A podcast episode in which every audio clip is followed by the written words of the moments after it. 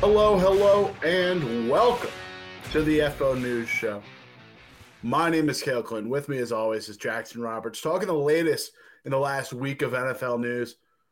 Jackson, we're, we're basically past the quarter way mark. I don't know how to feel about it. I'm not pumped. The football season is so beautiful, and yet it goes by so fast. It's great to have these weekly checkpoints to catch up with your football pals, to talk about the latest in the news. But ultimately, we know that it's a steady march toward the end. So we have to savor every week while we can. And that's what we're here to do today talk about all the latest news. Let's get right into it. It burns short and it burns bright and it burns beautifully. Now, before we get into today, as always, we've got to talk about our sponsor, Underdog Fantasy. Play on Underdog Fantasy with us and double your first deposit up to $100 with promo code OUTSIDERS. Even with NFL best ball season over, Underdog has other user friendly game formats to spice up all the games. Try their Battle Royale, a six round best ball style draft with simpler chances to win than traditional daily fantasy sports sites. Or you can try their Pick'em games, where you can wager on players' chances to go higher or lower than their projected stat lines, even in states where traditional prop betting currently isn't available. Join the fun over at underdogfantasy.com or download the Underdog app from your app store today. And remember, that's promo code OUTSIDERS now to double your first deposit up to $100. Now, yeah, you know who's not going over his stat line this week? That's not Mitchell Trubisky. He is not. He is not. We'll get into the big quarterback switch up in Pittsburgh. But first, let's talk about a story that has dominated most of the news cycle this week. Uh, it's been about a full week of it since the uh, since it happened on Thursday, but that's Tua Tagovailoa. Thursday feels a long time ago, but let's just cover the entire thing. So, Tagovailoa, after his Week Three injury against the Buffalo Bills, was diagnosed with ankle and back injuries, despite being evaluated for concussion protocol.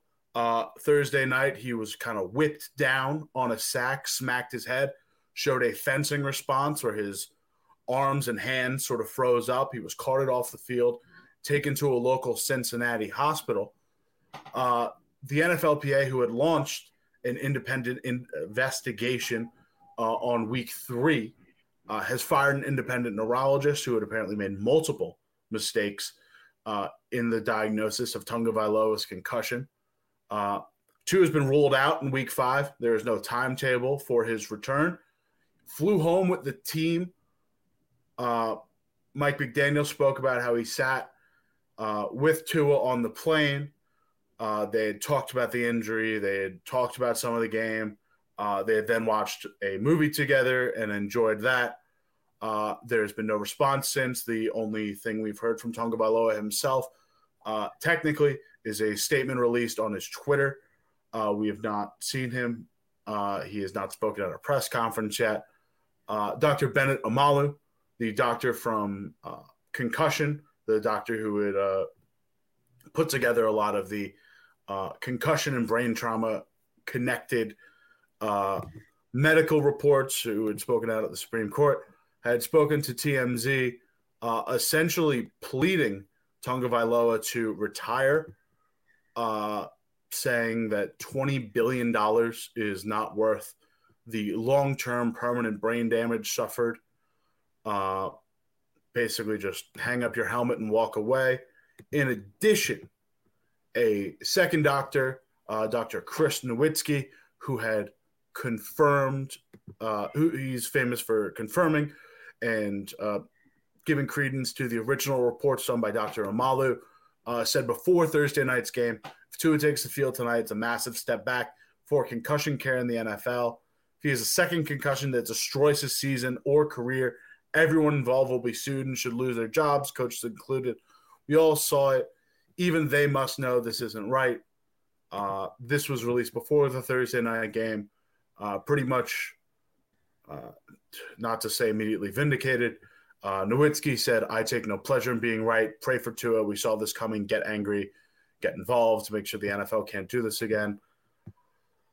Uh, the NFLPA says it specifically wants to modify the concussion protocol within days, if possible, specifically centering changes around the phrase gross motor instability. Jackson, it's a really, really tough scene right now with Tagovailoa. Uh, a start to a season that would have been a potential major turnaround in the young quarterback's career. Uh, do you have any thoughts not only on Tagovailoa but just sort of how this situation was handled as a whole?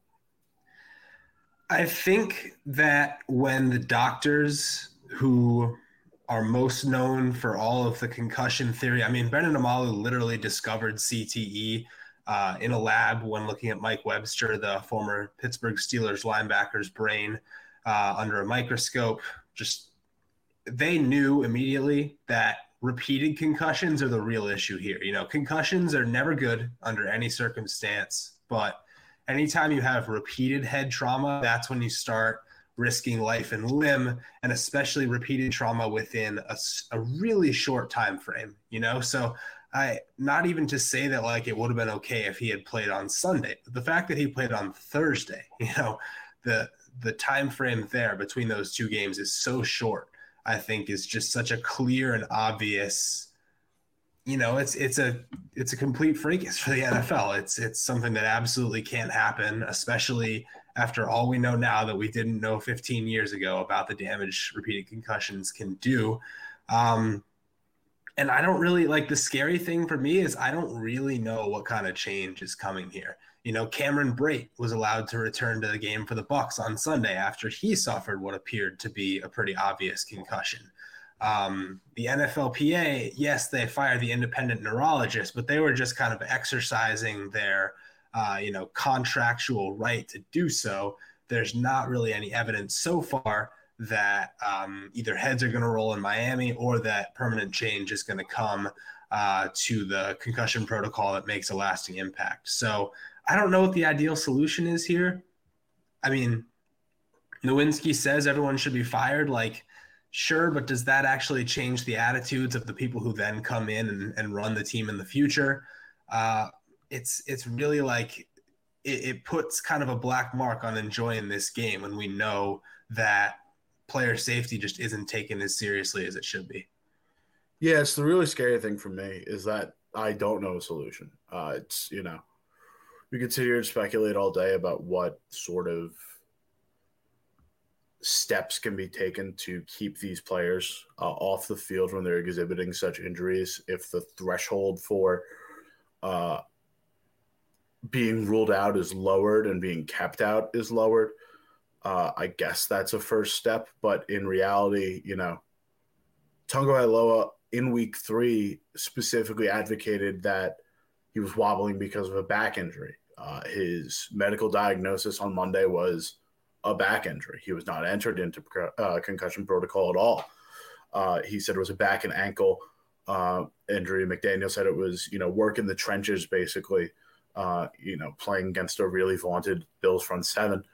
Uh, I don't have an answer. Like like it's it's the toughest part. Uh, you know, I, I, don't think our responsibility is to you know sit on this show and theorize like what can the NFL do better, but it's just really disheartening. Uh, it's, it's well, you're right about that. It's not our responsibility, but one thing I think we definitively can say is it has to be taken out of the hands of the specific player in question. Absolutely. Absolutely. The nature of the competitor, the nature of someone like Tua is definitely going to say, I'm good to go. And that shouldn't be the determining factor whatsoever. You know, it's it's a case of winning games. Yes, we want to win games. We want people healthy, and we can't trust people who are you know the fiercest competitors in the world, and that's why they have earned the right to make millions of dollars playing a sport for a living. We can't allow them to dictate whether or not their health is good enough to go because 100 times out of 100 they're going to say it is. Yeah, and we've already done a lot to protect quarterbacks from injury, and that is another bit of the scary part to me. It felt like the only way to, you know, tackle Tagovailoa in that situation was kind of like, you know, whipping him down in that motion because you can't tackle low, you can't tackle high, uh, you can't push off the guy. Like, you know, we've created a box for defenders uh, with the proper way to hit you know, quarterbacks. And the more you start to take away, the more you start to protect quarterbacks on physical play. Like like we've already done nearly everything we can to limit, you know, dirty hits on quarterbacks. The hit on Tua was clean. It's just it wasn't even a hit, right? It's just like how do you prevent someone's head from bouncing back? Yeah, that's just torque. That's physics. Like it's it's tough to see, and I hope there's some kind of solution or some kind of answer to this because. It, it, and one last thing about that is that there's no way the damage from that specific hit of his head to the turf would have put him into the response he had if he hadn't also suffered head trauma on Sunday, right? Like that's that's the thing about all this is repeated head trauma is what causes lasting damage and the fact that we all saw it play out on national TV on play that happens kind of a lot in football uh, and doesn't usually result in that kind of response is is very telling. Well, let's move on. Pittsburgh has a new quarterback. Big decision for them. First rookie to make a start this season. Uh, I guess outside Bailey Zappe, who will also apparently be starting Didn't next week. Start. But Kenny Pickett entered in the second half of Jets Steelers last week, and he's taken the Steelers starting job from Mitch Trubisky. Mike Tomlin said in a press conference on Tuesday, I don't want to dump the responsibility of what transpired at Mitch's feet. That's not fair to him. He's played better than that description, but we haven't. And so, in an effort to be better, in an effort to score more points, in an effort to move the ball more fluidly, we decided to go with Kenny in the hope that he would provide a spark for us, not only in teams of our ability to move the ball, but just in terms of energy. Now, Mitch this season is currently 26th in DYAR and 27th in DVOA among quarterbacks. Pickett technically hasn't missed a pass yet. 10 for 13, three Everything he's thrown. It's all yeah. been caught. Everyone's been caught by someone. Uh, just maybe not all in the black and yellow. Um, but to be fair, one of them was a last minute heave to the end zone that Lamarcus Joyner roll, uh, you know, caught pretty nicely on a safe on a uh, on a hail mary. I'm losing my words right now. Uh, is this the right time, Jackson? Because I do want to say, Pickett Pickett has a big plate ahead of him for a uh, for an NFL debut, taking him on the Bills next week, and it doesn't get much better from there. Nope, I wouldn't say so. So even uh, you say, okay, let's let's wait till the week after because we play the Bills next week. Then you have the Bucks. Okay, let's wait till the week after that. Then we have the Dolphins. Okay, fine. We'll wait until the Halloween weekend. No, you have the Eagles. so maybe the best opportunity you would have had is to wait until November 13th after the bye against the Saints. You could easily be one and seven at that point. You could still very easily be one and seven with Pickett in there. So I think what we're learning is there is no right time to make this move. The only right time would have been to make it earlier. So he's got to get thrown in there. He's going to take his lumps. I think this is a thing that can, like, I, I'm okay with quarterbacks, you know. It, does depend on the person and whether or not they're able to sort of, you know, rebound from early struggles. But I think it can be effective. I mean, we've seen it um, not just in football before, where a young quarterback can kind of take some losses early. I mean, this is a weird example, but I think Jared Goff went like 0 and 7 in his first season with the Rams and then ends up making the playoffs the next year and the Super Bowl the year after. So I'm okay with that um, as long as you have the guy who's not going to have, you know, his confidence shaken. And I think that's Pickett because we've clearly seen, you know, he'll throw an interception, go out there on the next drive and keep slinging it again. Yeah, honestly, the opponents are tough. Let's be real. The opponents are very tough. But Tomlin's right. It's a big spark. Uh, and I think he's also just in a great situation. Immediately after Pickett comes in, Najee Harris has his longest run of the year because now teams don't have to basically monitor only the first 10 yards of the field and, you know, give big bo- or give you know loaded boxes, uh, take away short passes from Mitch because that's all he can really throw. Uh, one guy that's happy Jackson is George Pickens. uh, who we spoke about, said he's open about 95% of the time. Uh, had his first 100 yard game of his NFL career. And the biggest thing that's surprising to me, per pro football reference, highest yards per target of the year as well. Uh, a 12.75 yards per target. Finished the day with six catches, eight receptions, 102 yards. So, you know, one game, one half really against a, uh, a, a you know decent defense has some pieces, but you know not exactly in the top half of the league in DVOA. But I don't think Pickett's entering into too horrible a situation. He's getting thrown to the wolves in terms of opponent, but with the infrastructure around him, with the additions that uh, Pickett brings, I don't think it's too bad. We'll yeah, and you have to frame it. You have to frame it in terms of what are you trying to accomplish this year? Because the stat that always gets thrown around is that Tomlin hasn't finished a season below 500 as a head coach. If the goal for this season is just to go 500 or better, I guess you have to go over 500 because the 17 game schedule now. That's that's not a goal worth you know kind of setting right now. I don't think for Pickett. I think yeah, it'd be nice if they start winning games, but the real thing that you want to see is for him to you know take command of this offense, improve week by week. You can lose these games as long as you know Pickett's learning something. And uh, you know, side note that that quote that you had from Tomlin is just the biggest possible indictment of Mitch Trubisky. Even though he immediately says he doesn't want to dump the responsibility on Trubisky, he then says, you know, we're making we're making this move in an effort to score more, to move the ball more, and to just have a more fluid offense. Basically saying Trubisky is preventing us from doing all these things. So, you know, at the end of the day, a guy like that just probably shouldn't be starting in the NFL under any circumstance and whatever else you have in the building. It's time to start seeing what you have in them. Now, moving on in more quarterback news, Dak Prescott injured his thumb a few weeks ago, is close to returning, but not quite just yet. Heard it from Jerry Jones himself. I don't think you could ask for better news technically, physically, and how it's responding, how the thumb is healing, so to speak. So all those things are on go, and I don't know that as we bid by to each day, if considering the injury, considering the location of the injury, I don't know if you can make any more progress. There's some things here about healing that, again, I often say only the man upstairs knows how that works. But he'll have a big week and he'll be hard on himself getting it ready to go. Now, McCarthy says he wants Dak to go through a full week of practice before returning.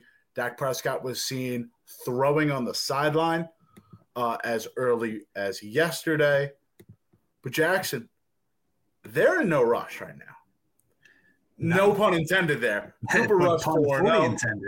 3 0 on the season. Currently 10th in DYAR, third in DVOA. They're just getting Michael Gallup back into the fold. They're sitting they're sitting pretty right now. They'll be sitting really pretty if they can find a way to win this Rams game on Sunday, I'll tell you. And suddenly we have maybe the best divisional rivalry in football in Dallas and Philadelphia out east. I mean, that's certainly not something that we would have expected, say, two years ago. But Cooper Rush is getting the job done. And I did want to add as an addendum to this that uh, just within the last hour or so, it was confirmed that uh, Dak Prescott is in the what what Mike McCarthy calls the rehab group at uh, Cowboys practice today, which pretty much I would say confirms what we already suspected that Cooper Rush is going to start against the Rams on Sunday. I guess we can start looking ahead to week six to see if maybe there's a chance Dak returns, but it's not like the offense has taken big steps back. And I think the real story with this Dallas team, too, is they're the only team that hasn't given up 20 points in a game yet so far this year. Their pass rush is ferocious. We all made fun of Trevon Diggs for leading the league in interceptions and not actually being very good in coverage last year, but this year he's just good. So I, this team is a real threat, whether or not they have Dak in there and really any anything that comes their way. Jackson, I don't want to scare you out of your chair too quick, but with Cooper Rush, Daniel Jones, and Carson Wentz as three of the four starting quarterbacks in this division, the NFC East cumulatively currently is the best record in the NFC. Combined 11 and 5 Uh, next is up is NFC West at eight and eight. Uh, NFC Beast is back. Uh, whether it's being led by Cooper Rush or Daniel Jones, it's not exactly what we predicted. Uh, they do cumulatively have uh, one of the easiest, I think they're the bottom four easiest schedules in football, but I don't know if we expected this. no, I don't think we did. Um, yeah, I, I'm sure we could get into some strength of victory stats that would show us some some rather unflattering pictures of what that division's actually accomplished. But I think, you know, let's take Danny Dimes and Carson Wentz out of the picture for a second.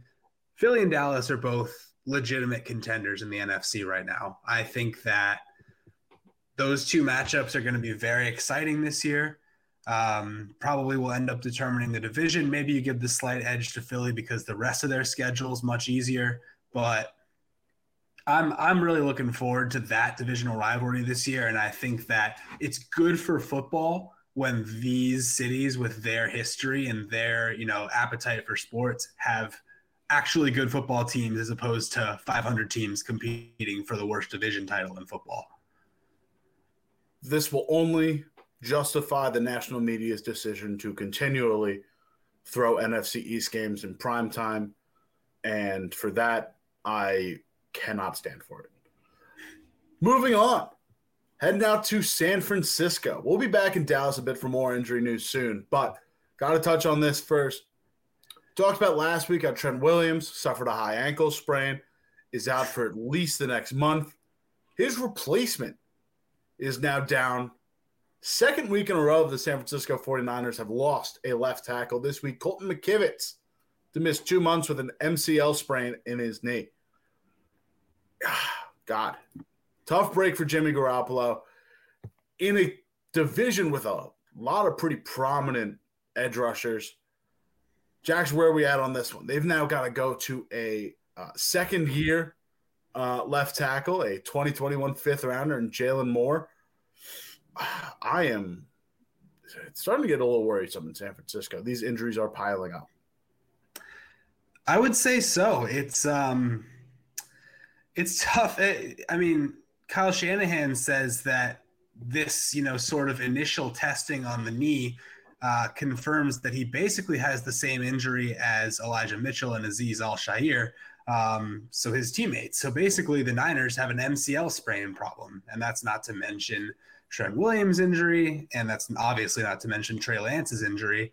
Uh, and the Niners aren't even the slam dunk favorite for the most injured team in football because Baltimore is up to their old tricks, and Detroit played a game without any offensive weapons last week. So it's like we've said, football injuries are kind of ruining the season so far. The Niners have proven themselves to be pretty resilient, but I did want to bring up that their rush offense has been significantly less efficient this year than it was last year.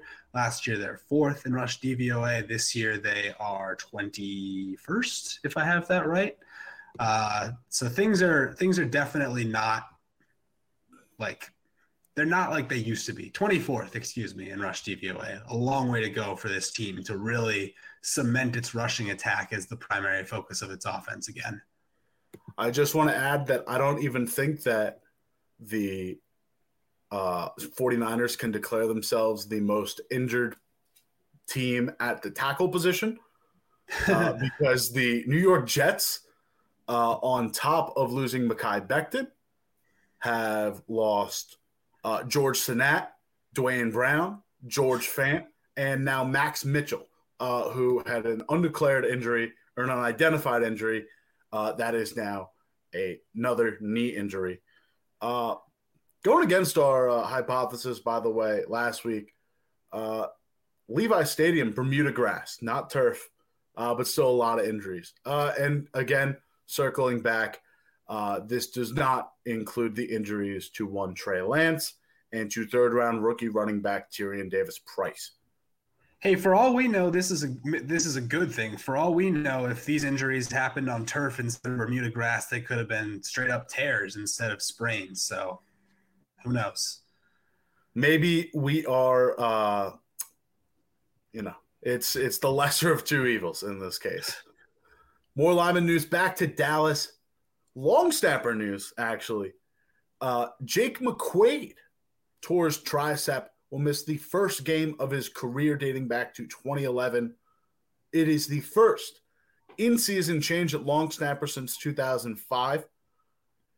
Jackson, this is it's becoming slightly a slightly more prevalent issue than I ever would have thought.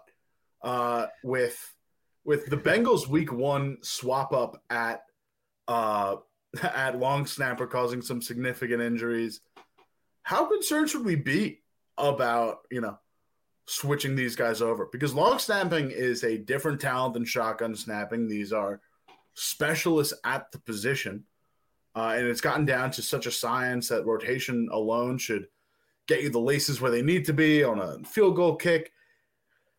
Where are we at? Who are they trying out? What's going on here? Because, you know, maybe maybe this is the uh, maybe this is the thing that can derail the Cowboys from Cooper Cup's unbeaten record as a starter. Yeah, I listen. Uh, there's there's injuries that we don't necessarily think too deeply about, but that can definitely come into impact. We saw that Bengals game, Cale. Like that entire unit moves as one, and the long snapper is just as important a part of it as the other two pieces you know, like guys guys certainly train a very specific focus for this position, so it is something where if you have someone who's not currently on a team but has been you know practicing just as hard as anyone else there's every chance that they could be able to step in but hey this is another question mark and it, it is still early in the season but anytime you're dealing with a question mark at any position on the field it kind of shakes your confidence in the whole team so Hopefully, their kicking unit doesn't take a step back here. Torn tricep sounds particularly painful. I, I wish McQuaide the best of luck in his recovery, but this is definitely it's a loss, even if it's somebody that if it's someone whose name you didn't necessarily know heading into this weekend, he's a starter on your football team. Headed into this injury, Dallas was currently ranked sixth in overall special teams DVOA, but was third in field goal and extra point DVOA. Might take a little bit of a slip there if things don't transition smoothly. In some positive injury news, Commanders rookie running back Brian Robinson is close to returning. This is after Robinson suffered multiple gunshot wounds in an attempted carjacking on August 28th, barely over a month ago there. Commanders officially announced Robinson uh, was evaluated over the weekend, according to Ron Rivera. Uh, he was just it was just an effort to determine whether he was physically able to come back to playing ball. Now, according to the Commanders, his debut could be as early as this Sunday against Tennessee, October 9th. I mean, what a mirac- like a miraculous comeback. The fact that none of those bullet wounds hit any major lim- uh, any major ligaments, any major tendons, any major extremities. Pretty impressive comeback. How excited are you to see this guy play again? Yeah, I mean, you you failed to mention any major arteries. You know, this is this is a life that was spared in in the first place, and then the fact that he's back five six weeks later is a borderline miracle. I'm very excited, Kel, because Washington cannot run the ball. I don't, I don't know if you've watched any of their games this year. I don't blame you if you haven't because it's not a pretty sight. Uh, they are 27th in rush DVOA. They're the 28th offense overall in terms of DVOA. And Antonio Gibson, who a couple years ago was people's, you know, first round, end of first round option for uh, fantasy running back, is 37th in DYAR at negative 42 yards above replacement. That's tough that's not what you want to see if, if it's somebody that you drafted, I think in the second or third round in 2020. Uh, and Brian Robinson, by all reports, looked great in training camp before that very unfortunate injury occurred. So, you know, if it's, if it's one more piece that's going to contribute to more good quality offensive football league, that's great. The number one takeaway is so glad that he's back healthy and able to get back to what I'm sure he loves doing the most. I do want to note that the Commanders uh, while they will be getting Robinson back, uh, just just a decimated offensive line. Uh, this is only since October 1st. Uh, Will Schweitzer put on injury reserves with a concussion. Uh, Tyler Larsen out with an Achilles injury placed on the pup. Trai Turner, questionable as of Monday, uh, needs time to strengthen his leg with a lingering quad injury. Chase Roullier, a center, underwent surgery on his knee, placed on injured reserve, and offensive tackle Sam Cosmi underwent surgery on his injured thumb, is questionable for Sunday. That's five guys, Jackson. They are a revolving door at the offensive line right now. Uh, maybe Robinson will be able to provide a spark, but that is that's a, that's a lot to overcome. It really is, Cale. Um, every team is already decimated, it seems, and there's not much that any of us can do about it. But maybe let's flip it in a positive direction. Maybe this means all these teams are going to get healthy in time for the playoff stretch, and we're going to have the happiest ending to a football season we've ever seen because the start has been so bleak. Crossing my fingers for that one. A little bit of lighter news. We got some wide receiver troll jobs in the uh, put out into the world. Uh, let's do a quick little comparison here. Deebo Samuel, first off, obviously Monday night took back a massive catch to the house against Jalen Ramsey, left him in the dust. Uh, put up an Instagram of him basically just burning him with the caption, Shut the lights off, Boogeyman. Pretty good one there. However, might be topped by Minnesota's Justin Jefferson going up against Marshon Lattimore. I mean, when you invoke Allen Iverson as Justin Jefferson did in this one, saying, Ain't no question, I'm the answer, breaking a tackle on Lattimore, stepping over him after the play, and then at the last frame of the Instagram post, posting that infamous AI step over of Ty Lue Jackson, who do you think did it better?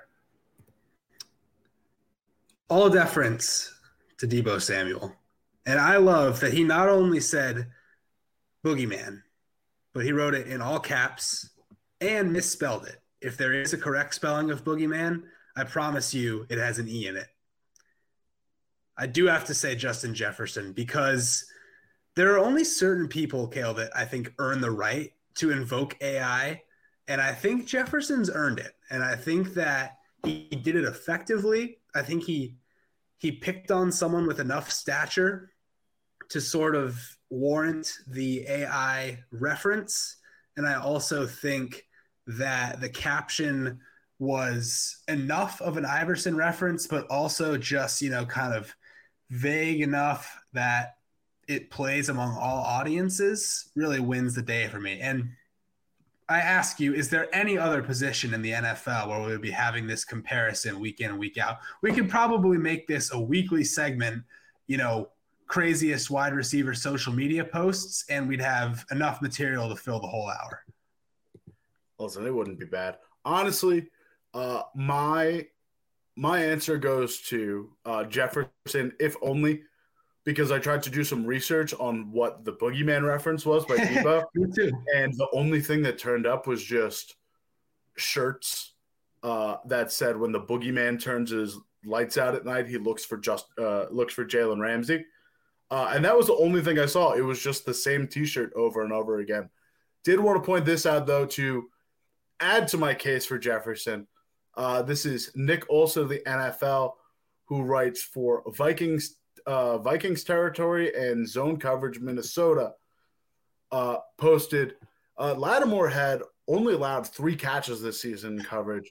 Week one, one catch allowed for six yards, two catches allowed for 17 yards. A week two, shut out receivers in week three, no catches allowed.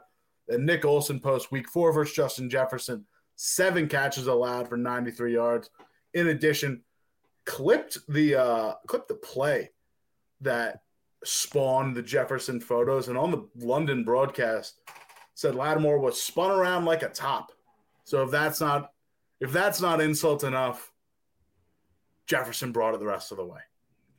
True. And kudos to the Vikings for, and Kevin O'Connell specifically, for drawing up more this week to get Jefferson really involved in the offense because, you know, you see kind of that end around quick handoff to get him in the end zone. I think that's all he really needed was just like feeling like he was back in the flow of the offense, finding him creative ways to touch the ball. You know, he's gonna he's gonna create magic. He's gonna be a YAC machine.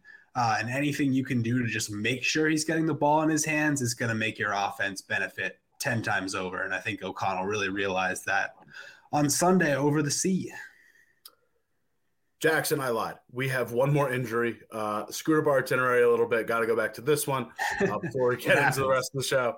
Uh, Falcons plays Cordarrelle Patterson, running back on injured reserve.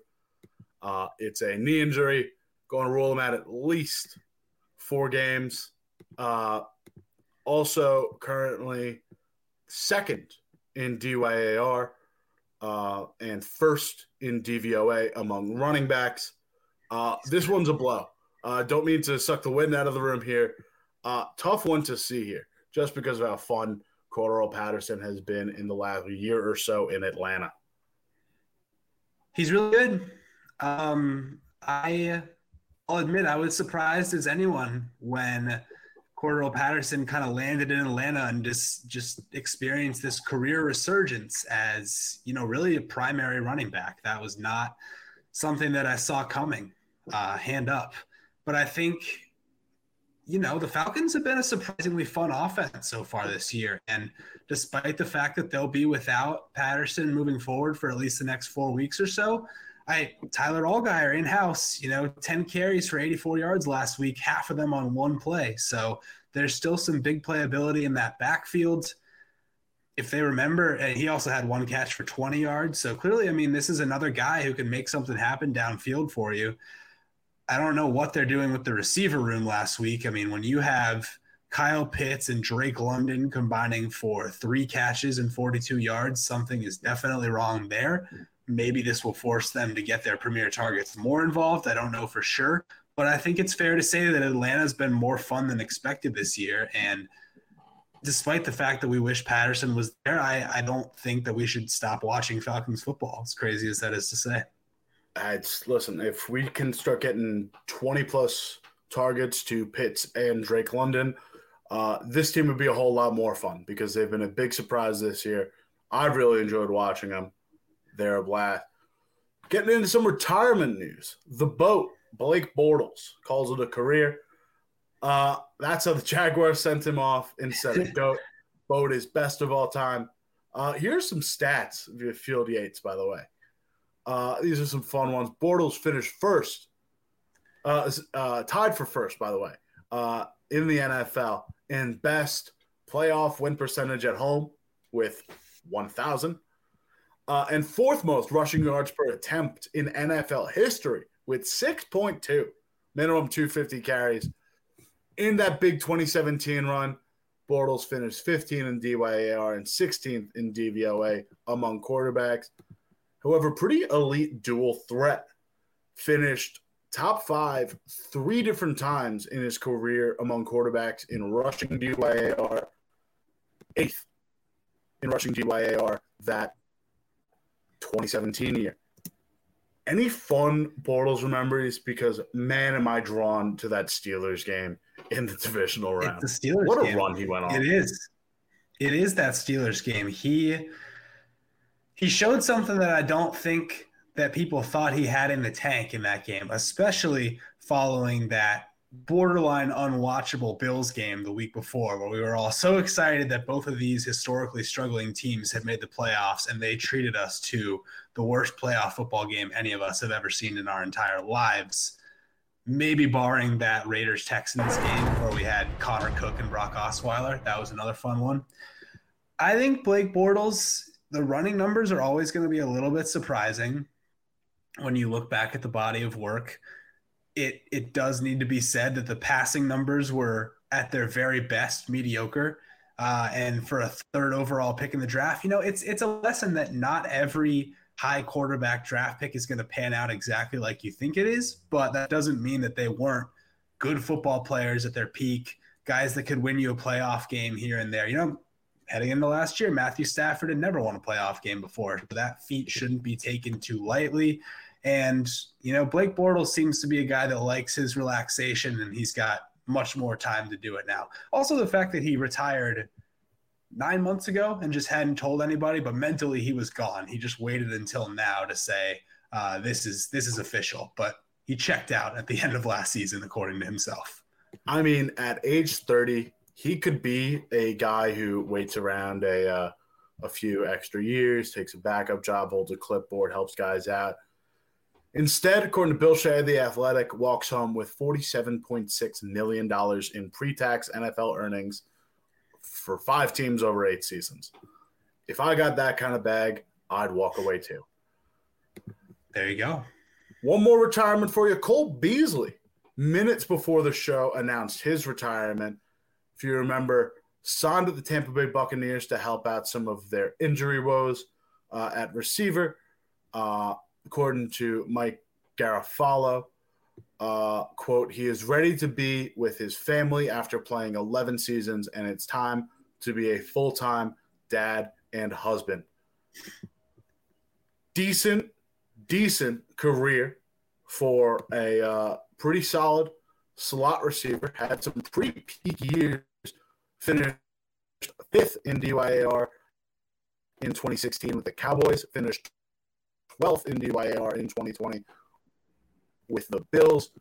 Just a pretty solid piece of the early Josh Allen Bills and had a pretty darn good run with the Cowboys and Romo for a uh, for a good stretch.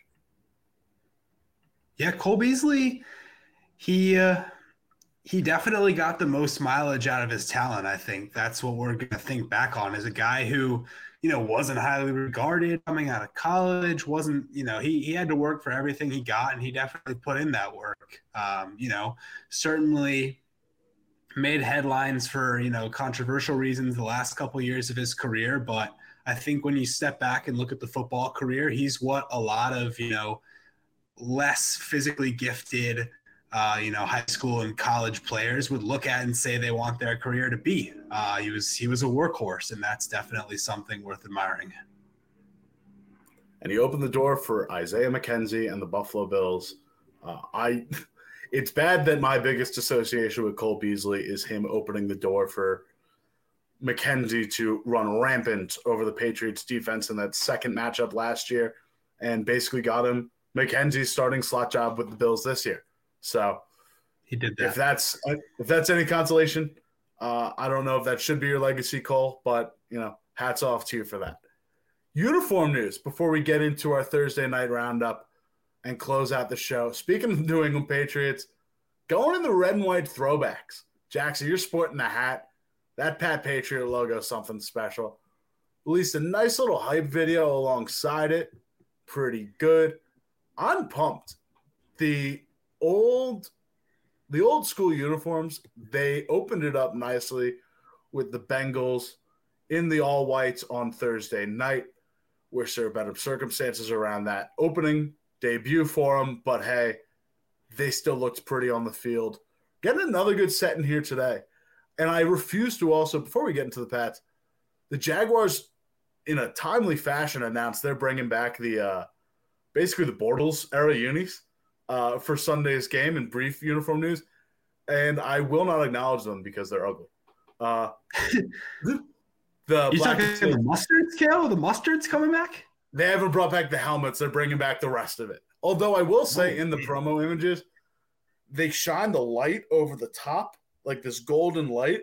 So it looks like they've just kind of artificially put the uh, the gold gradient in there, but they're still wearing the all black helmets. But let's talk about nice uniforms, good looking uniforms. Jackson, these I, reds mean, are gorgeous. They really are. Um, they were when I would play with the Patriots on Madden my entire life, I would just make those my primary. You know, that was from from like 2009 to 13 when I was a Madden guy. That was all I would do. Uh, was was play every single game that I could uh, and the Patriots AFL style throwbacks, including the roads, which I hope they bring back at some point as well.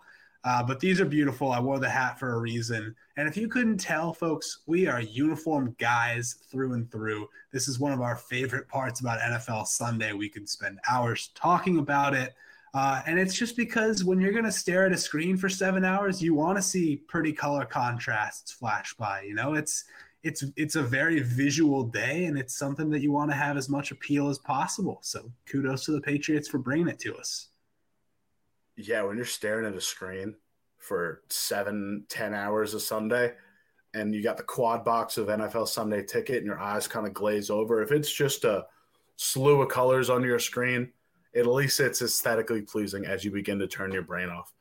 Uh, the NFL's are, mind was in the right place with Color Rush. Maybe yeah, were it's a great idea in theory. Execution poor, uh, especially that Jets Bills game that uh, was a uh, was problematic for uh, the colorblind community. Uh, but I I like where their heads at. Let's hope they don't go the way of the NBA city uniforms and don't Oof. oversaturate the market. But if we're getting more uniforms like the Sigmund and Freud or uh, Sigmund Roy, uh, Siegfried and Roy, Sig- that's it, Siegfried and Roy, White Tiger uniforms. We're getting the Red pad Patriots back, even the old school Giants unis. I I could get behind it. Absolutely, and there's much more to come this season. The the NFL's repeal of the one shell rule has opened the door for many a throwback and many a, an interesting new alternate uniform. Not all of which are going to be great, as we'll see throughout the season, but certainly that will provide us a lot of variety. Yeah, let's not open the floodgates on that. Let's just let's let's control the water flow in there of new uniforms. Bring up the Thursday night news roundup to close out the show. Let's start in Denver. Javonte Williams and Randy Gregory both to the IR. Javonte Williams done for the year with a torn ACL. Melvin Gordon got the vote of confidence from the OC. Uh, said Melvin Gordon will carry the brunt of the load. Specific quote exactly is he's going to carry the load. Obviously, we'll have a mix of Boone, and after that, we've got to figure out who can spell and who feels best in that position but we trust Melvin going forward here. Melvin's got four fumbles on the season. They brought in a contingency plan Latavius Murray. Previously was involved in the revolving door of running backs in Baltimore last year. Most recently played for the Saints in the London game. It's a big, it's a big loss. This Jackson, where are you at with this? Because it felt like the Broncos rushing attack was probably one of the only good things going for Denver, really. Outside of some goal line fumbles, which really tanked them early. Uh, Williams was a decently strong back for them, and now they've got to scramble in an offense that is really yet to find its way forward. I'm a big, big Javonte Williams guy, man. I mean, even just this year, he was 10th in DYAR. Um, you know, hadn't hadn't necessarily been given the chance to like really cement his status as a premier back. He was sixth in effective yards, so on a you know a yards per attempt basis, he was maybe even better than kind of what the overall uh, numbers would show. And this is you know there's there's not a lot to be excited about with this Broncos offense in the Russell Wilson era so far the receivers who we I think had high expectations for just haven't really lived up to them yet, haven't necessarily been on the same page as Russ. And Javonte at times was really carrying the load, and it hurts to see him go down. I uh, I don't think Latavius Murray is you know going to be the guy who can sort of provide that extra dimension to your offense. Sure, he's going to be able to you know be situationally fine for you, but this is really a call for Russell Wilson to kind of earn that bread and show that he can still, you know, really carry the freight and lead an offense to success um, with a first year head coach as well. So there's a lot of outcomes on the table. Wilson signed a massive contract in the offseason before even stepping on the field. Big five year deal for him. It's time to go out and show where, uh, you know, I guess put your mouth where your money is. Like, because the money came first without even seeing him play. So, Guess we got to switch that turn of phrase up a little bit. Hopping over to Indianapolis. Broke during the show uh, just minutes after we went live. Colts officially rule out Jonathan Taylor in this one. Taylor twisted his ankle badly on Sunday. It was a DNP Tuesday. Was walking around in a boot. Taylor did say, "I definitely do plan to play, but if you can't go, you can't go. That's why you have to get as much treatment as you can." Tough, tough loss for this Colts team. Want to also add that Shaquille Leonard currently also ruled out for Thursday with a concussion and a broken nose. Frank Reich called him the heart and soul of who we are. Uh, Leonard had just uh, returned from an off-season back surgery uh, that he was recouping from. Uh, only played 16 snaps before the injury happened. Colts on both sides of the ball in rough shape, Jackson. Really are, and those are those are the two guys that make them tick on each side of the ball. So being without both of them for a game that I think we would say is creeping into that must win kind of territory for them. Uh, you know, this division will seemingly be up for grabs for a while, but you certainly don't want to fall, uh, you know, too many games below 500. Jonathan Taylor is just, you know, the guy that you count on whenever Matt Ryan's struggling to just, you know, keep the ground game moving. Um, it's tough. It's it's not the kind of loss you want to see, and it's another case where the Thursday game really comes back to hurt a team because I think there's a solid chance that he would have been able to go uh, if this game were on Sunday. So we love the the breaking news moment on the FO news show. Uh, shout out to useful underscore title in our Twitch chat for telling us that Jonathan Taylor was out. We love the interaction on Twitch, but it definitely hurts. You know, there's there's a lot of injury news this week, as there has been every week, and uh, this is just another case where a team is is going to be put in a rough spot. I'll a speedy recovery to Jonathan Taylor, who not gotten off to the hottest start uh, this season. His minus five point eight DVOA currently ranks. Uh, God, I just had this. This is bad. Uh, oh, there it is. Uh, 25th among starting running backs with a minimum 32 rushes. It would also, if the season ended today, be his lowest DVOA of his career. Colts offense, Colts offensive line just hasn't looked the way I thought it would. Even Quenton Nelson, uh, I, I, had originally described in, in a given Sunday piece Quenton, it, that the offensive line was Quenton Nelson and a bunch of guys and even Quenton Nelson hasn't played up to Quenton Nelson levels. Uh, you know, probably even as a guard, one of the best, if not the best, offensive lineman in football up until this year. But there's been some uh, some tough sledding for these Colts offensive linemen, and going with Nyheim Hines behind uh, Jonathan Taylor. You know, bit of a downgrade, but eh, let's let's get Taylor a speedy recovery back because the Colts offense needs probably all the help they can get at this point.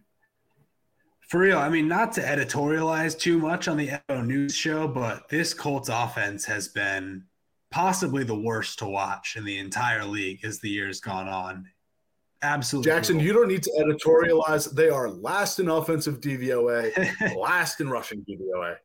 I don't know what to think. You know, yeah, I don't know what to think. We have our uh, FO staff picks article that comes out every week. Definitely recommend to everyone reading that this week. It'll come out tomorrow. But last week I picked Michael Pittman Jr. as my pick to click among, you know, kind of fancy daily fantasy guys. Uh, he had three catches for 31 yards. It's just not fun. Um, their offense needs a lot of help at every level and in any way they can get it. Well, on that fun note, that'll do it for us. that'll do it for us at the FO News Show this week. Catch us back same time next week, Wednesdays at 1 p.m. You can also catch our news articles over in their own little section on the right side of the website. Uh, that's where we source a lot of these stories from. Just wanted to give that one a quick plug because I don't think I have on the show yet. But for Jackson, I'm Cale. Thanks so much for watching, guys. We'll see you next week.